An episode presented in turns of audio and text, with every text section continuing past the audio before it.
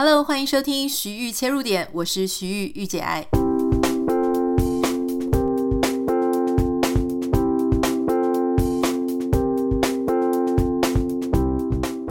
欢迎收听今天的节目。今天是台湾时间礼拜一，希望大家都能够有一个非常有朝气的一个礼拜一的开始哈。就算没有朝气，也要强装强装哈，这样子大概跟自己信心喊话一下。今天我想要跟大家分享是一个有趣的主题。那他要从这个周末呢，很多的新闻媒体，如果你有看的话，很多的新闻媒体都在转播说说所谓的身价一兆的。呃，一兆男，他到这个台湾大学去演讲。那这个人是谁呢？谁身价一兆呢？哦，台湾媒体很喜欢用钱去形容一个人。呃，这一位呢是 NVIDIA 的创办人黄仁勋。那大家可能知道说，NVIDIA 它是现在科技业一个超级人人称羡的一家公司。很多人都说 NVIDIA 的股价真的是。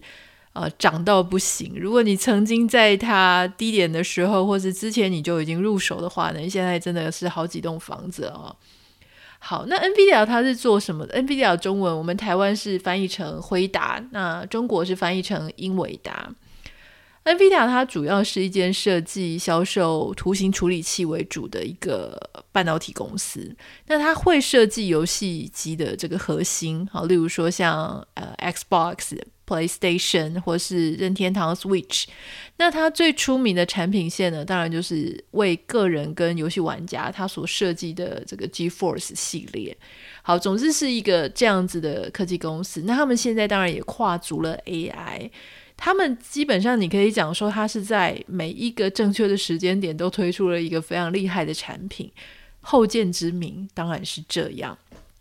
今天要跟大家分享的，就是在黄仁勋他到台湾大学的毕业典礼演讲的时候，他分享了三个故事。其中有一个故事，我觉得印象非常深刻，深刻，想要跟大家聊一下。然后我们的主题就会根据这个来做延伸，因为网友之前问了我一个问题，跟这个也蛮相关的哈。你现在看 NVIDIA，它好像是科技业的，应该算是前段班啦，优等生。完全不容小觑的一家公司，但是他其实不是这样顺风顺水的哈。一开始他也经历了非常多次，真的是即将要倒闭或者会产生非常大问题的一些危机事件。其中有一件事件呢，就是黄仁勋他分享的第一个故事。他说，当时他在创立这个 NVIDIA 的时候，哈，他们那时候发明了一个。不是常规的 3D 的方法，这个有一点复杂，名称叫做呃前向纹理映射。总之呢，它可以大幅的降低当时的成本，所以他们就希望能够跟 Sega，Sega 大家知道这个很大的游戏公司嘛，好，签订合约来帮他们构建这个游戏主机。那经过一整年的研发哈开发之后，他们突然发现死定了。他们的那样子原本的架构完全错误，哈，是错误的策略，而且在技术上非常的拙劣，而且当时市场上微软他们正在发表 Win 九五，那基于这个反向纹理的，他们这个 NVIDIA 正在研发的这个产品，有很多很多的公司都已经说 OK，我们要支持你这种标准的 3D 晶片。这个状态呢，让黄仁勋他的 NVIDIA 非常进退维谷，哈，因为如果他们完成了。照样照他们合约里面，他去完成 Sega 的游戏机，会发生什么问题呢？会发生说他们的技术非常非常的拙劣，而且完全没有办法跟 Windows 相容。不只是没有办法相容，而且它是远远的落后，完全追赶不上。可如果他们不完成合约，第一个你可能有违约金的问题，第二个人家不会付钱给你。一个公司，他花了一整年的时间研发，什么都没有哈。当时他们会面临没有钱，不管是你做了，技术被发现很拙劣，而且没办法相容，或是你不做，被违约，被不付钱。他说这两种选项呢，他们公司全部都会倒闭。这个时候，大部分的人，如果你是个公司老板，或是你很多很多人，我相信在这种状况下，应该会选择。呃，假装没事，或是粉饰太平，或是有些人干脆蒙着自己的呃头啊、眼睛啊，不想面对这个事实。可是当时黄仁勋他做了这个事情哦，他说他联系了 Sega 的 CEO，而且跟他讲说很坦诚解释他们的错误，而且他们还建议他说 Sega 应该要找另外一个合作伙伴啊，因为他们没有办法完成合约跟游戏主机必须要停止。但是因为如果 Sega 不付他钱或者要告他的话呢，他们会倒闭的。但是他还需要 Sega 可以全额支付他们费用，好，否则他也讲，否则我们就会倒闭。他说当时他开这个口，真的觉得是羞愧的要死了哈，没有想到居然 Sega 的 CEO 还同意了啊！当然你会觉得说。怎么会同意的呢？他们可能，我相信黄仁勋他在跟他讨论谈判这个事情的时候，他一定有他的备案啊，他一定有他的其他的说法或是他的承诺。但是总之，他在那个瞬间危机爆发，而且他意识到这件事情的时候，他坦白的去跟 Sega 承认自己的错误，而且请对方找别的伙伴。很多人在做这件事情的时候会非常困难。第一个要承认自己的错误非常难。第二个是你请对方找其他的合作伙伴的时候，你一定会担心有没有可能接下来你永远再也接不到 Sega 的单了。那个合作伙伴他他可能就会变成 Sega 长期合作的呃 partner，你会这样担心。所以很多人他没有办法承认自己的错误呢，基于各种理由了哈。不过总之他那个时候这样面对。而 Sega 的 CEO 居然接受了，也付他钱，在这样子不可思议的峰回路转之下呢，让 NVIDIA 它能够多了半年的生存期。就在那个半年，他们快要没有钱的时候，他们打造了一个叫做 Riva 的呃 Riva 一二八哈，当时这个产品震惊了整个 3D 市场。让 NVIDIA 辉瑞啊辉对不起辉达，我怎怎么讲是辉瑞？辉瑞是药厂，让辉达闯出名号，拯救了这个公司。他的结论是：面对错误，我们谦卑的寻求帮助啊，拯救了辉达。为什么我想要跟大家分享这个故事呢？是因为其实，在五月十四号哈，就是有两个礼拜之前了。当时有一个网友，他写了一个讯息来问我一个问题，我没有马上回答，因为我在思考说，对啊，为什么？这个网友他他的来信是这样，他说：“哎，Anita，你之前有聊过王思佳的假包，或者有一个电视剧《人选之人》哦，他觉得呢，最近有一些这些不管是网红啊、明星啊，或是甚至剧在讨论的事情呢，好像有一个共通点，就是他发现很多都在讲谎言。”好，或是很多呢是人设翻车，而且呢是那种事实就算摆在眼前了，还是要继续说谎，而且居然还有人依然的支持哦。网友的疑问是说呢，怎么有办法在证据面前还可以盖过自己的良心，继续说谎？难道诚实面对错误的勇气真的很难吗？另外一个疑问呢是，如果说我们都是有理性的、有觉察、有判断力、讲究证据、讲究事实的现代，为什么还会有人还会相信这些明摆着是谎言的谎言？这一点让他非常不理解。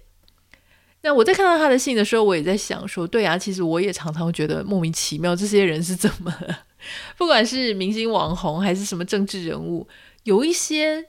明摆着，你就是做的不好，你就是有瑕疵，你甚至都被法院认证了，还是要硬凹，还是要觉得说错不是在自己。这些人到底在想什么？后来呢，我就发现有一本书哈，这本书的连接我待会会放在节目简介栏，但它好像已经没有实体书了，只有电子书。这个叫做《错不在我》，副标题是为什么我们会替愚蠢的信念、错误的决定和伤人的言行辩解。这本书的作者呢，是两位社会心理学家，在这本书里面呢，我觉得他稍微的提供了我们一种观看这个问题的视角。他提到说，我们之所以会很难承认错误，这个跟我们认知，呃，心理学家认为的认知失调可能有关系。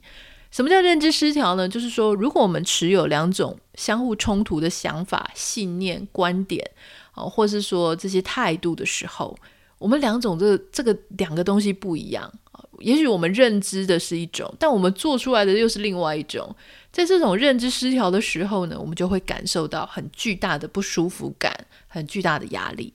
比方说，好，你觉得你自己是一个非常善良、很公正的人，可是你有时候做出来却是非常粗暴的事情，就是你对别人不好也不公正。诶，别人指出来了，或者这个证据显示出来了之后呢，或是你自己意识到这件事情，你就会有这种失调的感觉，说我应该是一个好人呢，可是我怎么会去做这样的事情啊？或者说，比方说有些人介入人家家庭嘛，他原本觉得说。我我是最嫉恶如仇的，我是绝对不可能介入人家家庭，我是最讨厌小三，我最讨厌小王的。结果他自己变成人家小三或小王，然后他就会有点没有办法去，就是让这两种就是这个事实跟他的认知去做协调或平衡嘛。啊，这本书的作者之一呢，他提到说。认知失调，它就是在我们自我认知，比方说，我觉得我是聪明的，我是善良的，我觉得这件事情是真的。结果证据显示出来不是这样，你既不聪明，又会伤害他人，这两种信念跟行为上面的冲突，哈，要证明我们之前的想法是错的，这件事情会让人非常非常不舒服。那为了要消除这样子的失调、不舒服的感觉，我们就必须要去修正自我的认知嘛，哈，或者我们要去坦然的接受我们眼前的证据。可是这件事情没有这么简单，就像比方说，呃，刚刚我们讲的黄仁勋，哈，他 NVIDIA 那个团队。他们一开始一定是非常的信心满满的，或是非常的坚定自己所相信的策略，所做的事情，拟定的策略是对的，他们才会去做。他们花了一整年的时间去做，可是今天证据摆出来，他这样子做会有问题，会出状况。你知道，承认问题，承认自己的错误，承认自己的呃缺点、缺陷啊，无法完成这个任务。是一件事，可是是中间的拉扯，一定你想这种大家都在公司或在学校里面待过嘛，我们都有一定的社会历练。如果我们在学校或在公司里面遇到这种事情的时候，你可以想象，一定团队里面一定会有一群人会主张说我们没有错，我们错呢？我们现在会遇到这个问题是因为谁？是因为累累的错，会是因为什么样时不我与啊？就会有很多很多人会这样想。不然你就是你也可以想一个最近的例子，比方说政治上的民调，谁的民调比较差，谁的怎么样？哈，这个攻击很多，或是谁又被揪出来什么问题，大家都怎么样？都是理由薄啊，都一大堆的理由，就说我是因为怎么样，所以我民调比较差，我是因为怎么样，我才会做这个事情。有谁真正的去很爽快的承认自己的错误？论文被发现不是自己写的，好，一开始每一个。每一个都在讲理由，没有一个愿意承认说：“哎，对，我，我好像不不完全是自己写的，很少。”那当然，后来因为案件一多之后呢，大家就会发现说：“哎呀，反正大家都不是自己写的嘛。”突然之间，那个压力就比较少了，反而比较愿意赶快让这个事情落幕。有时候认错也不一定说是真的认那一件错误是自己的错，而是。也有可能另外一个动力是说，我希望这个事情赶快落幕啊，不然像政治人物这样子一直不认错，就会被一直抓着打嘛。好，那我们可能就是会常常要去，因为要消除这种认知失调，就是我认为我是怎么样的人，但我实际做了这个行为，我想要消除这个当中的落差跟我不舒服的感觉，我就会可能要去辩解，我可能要去。找理由，好，因为太不舒服了，这种认知失调太不舒服了，我就想要去消除它。可是事实上呢，为什么这种感觉会让我不舒服啊？为什么我很难接受去跟人家道歉？其实它背后也是有一个原因啊。比方说，你说那就道歉就好啦，可是真的能够坦率一鞠躬跟别人坦白，这个事情并不容易。原因在于。因为某种程度来讲，哈，你道歉呢，就是这个道歉方，你把你的力量交给了那个接受你道歉的另外一方。比方说，哈，呃，这个作者啊，这本书的作者他也有提到，就是说，比方说，向妻子道歉，就是等于承认我的错嘛。然后我道歉也会让他让对方有选择，有权选择说是不是要原谅我啊？是不是要通过原谅来减轻我的耻辱的感觉？或是呢，他会心怀怨恨，加重我的羞耻感。所以这些作者的研究发现说，在拒绝道歉之后，就说我应该要道歉，但我说我不要，我拒绝道歉。人们的力量感跟控制感会在短时间内上升。这就是你在看很多名人，然后明明就是外遇，然后都把被法院认证了，结果他还是不要道歉。他说他没有错，错不在他，然后就骂别人。为什么？因为他拒绝道歉之后，他会觉得我的力量感、我的自我控制感居然能够在短时间内上升。所以他是一个，我不止没有把。力量交给对方，我不止不用跟他示弱，我不用跟他摊开我的脆弱，我不用让他决定，我还有一种，嗯，我决定了这件事情走向的那种快感跟力量感。所以，你如果从短期看啊这种，你会让自己啊感觉强大，好像是一个蛮吸引人的。就是我死不认死不认错，我就觉得反正都是他的错，这个对。当事人来讲，你你该道歉的那一方来讲，你确实短时间内你会觉得哇，我好有力量，我好 powerful，我可以决定我不要道歉。可是长期的后遗症就是说，我可能真的没有办法去面对真正的自己。而且如果这个冲突扩大的话，哈，你有时候有些时候是这样，你只要道歉了，其实这个事情就落幕，就没事了。不是有很多网络上这种擦枪走火的事情是，你如果第一时间内你就说啊道歉啊，我不懂这个事情，我可能有错误，呃，我可能一时思虑不周，你就这样讲就没事了。可是很多人就要去站，因为他不想一开始就把力量交给别人，他就要站站到后来呢，发现哎真的是漏洞百出，越站越错，越站越糟糕，到那个时候才说。道歉或是鞠躬下台，你看那个烽火的波起有多大？这个之前哇，我觉得网络真的是各种案例都有，所以大家稍微回想一下，我就在这里不要指名道姓，有点尴尬哈。大家都是同业，好，那所以我现在是鼓励大家，就说，如果你真的在认知跟行为上，我认为我是一个不会这样做的人，但我居然真的这样做了。我觉得大家其实，如果你有这样子的经验，或你有这样的体悟，其实我有，我有曾经觉得我绝对不会做什么样的事情，但我去做了。当时我就会经历那种所谓这个作家讲的，就说啊，认知失调。他说我怎么会这样呢？我对自己非常失望，而且我我更好笑的事情，我去上网 Google 说为什么为什么人类会做出这样的行为啊？我就是我就很难接受。但后来我学到一件事情，就是我如果我在那个时候，我一直去觉得说啊，这是因为天时地利人和导致我做了这么白痴的事情，我就永远没有办法看清我自己人性上面的一个呃弱点，或是一个可能会被啊、可能会被怎么讲，就被一些蒙蔽的时候。哦，就假设人是一个呃圆，你这个圆里面呢，它可能不是所有地方都很坚固，有些地方它可能会比较呃容易被击破，有些地方它可能比较柔软，有些地方它比较稀薄。那你那个材质比较稀薄、比较容易被攻陷的地方呢，如果你都没有意识到，你以为啊全部黄成一片太平，那就很容易。当人故意就有有一些邪恶的思想、邪恶的念头、邪恶的充满诱惑的人事物，他想要让你往下坠，想要啊、来攻击你的时候，就很有可能在那样子的破洞、那样子比较脆弱的地方，你就被击破。所以我觉得要让自己真正的去达到你的认知跟你的行为是一致的。我活着。我真的想过的生活，我做一个我真的喜欢的自己的话，我必须要先意识到我的人性上面有哪一些弱点，或哪一些比较容易被击破的部分。我知道，我也许不能马上就说啊，当我意识到之后，我就无坚不摧了，不是这样。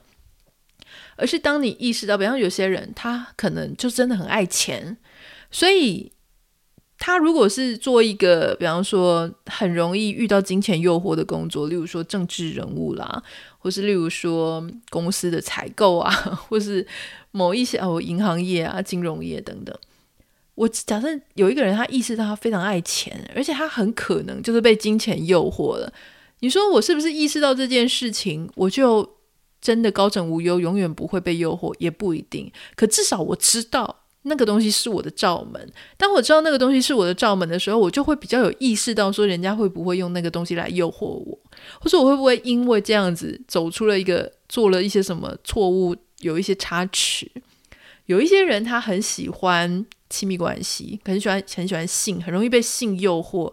如果他永远都说没有，我就是个正人君子哦，我就是一个良家妇女，那些东西与我如浮云，他完全不愿意去面对。他有一个这样子的内在需求，或他有一个这样的欲望，他假装没有。那万一有一天遇到这个事情，人家用类似这样子的诱惑去诱惑他，或是呃让他就是。怎么讲？欲火焚身的时候，他就很难很难去去提醒他自己。但如果他原本就知道，他知道这个东西是他的罩门，知道那个东西是他弱点，那他可能有可能可以提早一步去避免掉很多麻烦的事情。所以人不是贵在说永远不犯错，我觉得人是贵在你知道自己哪里有可能会有一点 trouble。慢慢的，在人生的过程当中去了解自己。我们在讲我们要学习认识自己的时候，很多时候大家都说学习认识自己，好像是说认识自己喜欢做什么行业啊，喜欢怎么样的对象啊，想要过什么样的人生啊。我觉得这个当然是其中一个部分，可我觉得认识自己有一个非常大的重点，就是你要认识自己的缺点。认识自己的缺陷，认识自己那些比较薄弱、很有可能被诱惑的部分，要先认识自己那个东西，那个那个面向的自己，认识自己的人性的啊、黑暗面啊，坦诚的面对这件事情，我觉得你比较有可能可以想办法去应对它。我们没有一个人是完人，我们为什么要讲没有一个人是完人？就是因为我们要先去承认。我们每个人都有可能有一些罩门的地方，那我们如何在面对有了罩门之后，还能够啊、跟自己和平相处，带着自己往自己比较喜欢的地方、喜欢的形象、喜欢的认知跟行为一致的那样子的方向去走？我觉得那是一个很大的重点啊。呃，史丹佛大学的研究者有两位研究者，他们就做研究的时候发现说，你如果人们如果相信你自己有能力改变自己的行为的时候，这样子的人更可能愿意为自己的错误承担责任。换句话说，如果你对自己是有信心的，你认为即使我现在做错了，我仍然可以为我自己导引到正确的方向。你有这样的自信的人，你比较愿意承认错误。如果换言之，就是如果你不太愿意承认自己的错误，很可能它反映的是什么？就是反映的是说，你觉得啊、反正事情再发生一样，我一样会做这个决定啦，或者说我就是不想要看到，不想要面对，我我我也不想要改变，我不想要靠我自己改变，反正我就是衰，我才会遇到这种事情。我觉得这个东西反而是比较没有那么健康的。好，这个就是今天想要跟你分享的，就是说我们从 NVIDIA 的黄仁勋他分享的 Sega。的故事，就是他们差一点要倒闭的故事。我们来去谈说，呃，坦诚面对错误，它不只是可以拯救公司，也可以拯救个人。然后我们回应网友就说，为什么人很难面对自己的错误？好，如果你有兴趣这本书叫做《错不在我》的话呢，欢迎你可以点开今天的节目简介栏，我会把这个电子书的连接放在节目简介栏里面。如果你有任何想要跟我分享的，欢迎你可以私讯到我的 Instagram 账号 Anita 点 Writer N I T A 点 W R I T E R。也非常谢谢，因为大家知道我们上个礼拜五有提醒大家，我就说有跟大家分享我换了一支新的麦克风，那很多人就说新的麦克风音质很好。但是也有少部分的网友跟我分享说，诶，新的麦克风感觉音量比较小，所以可不可以今天再帮我听一下？好，你可以看一下，说今天的音色有没有比较，音量有没有比较大，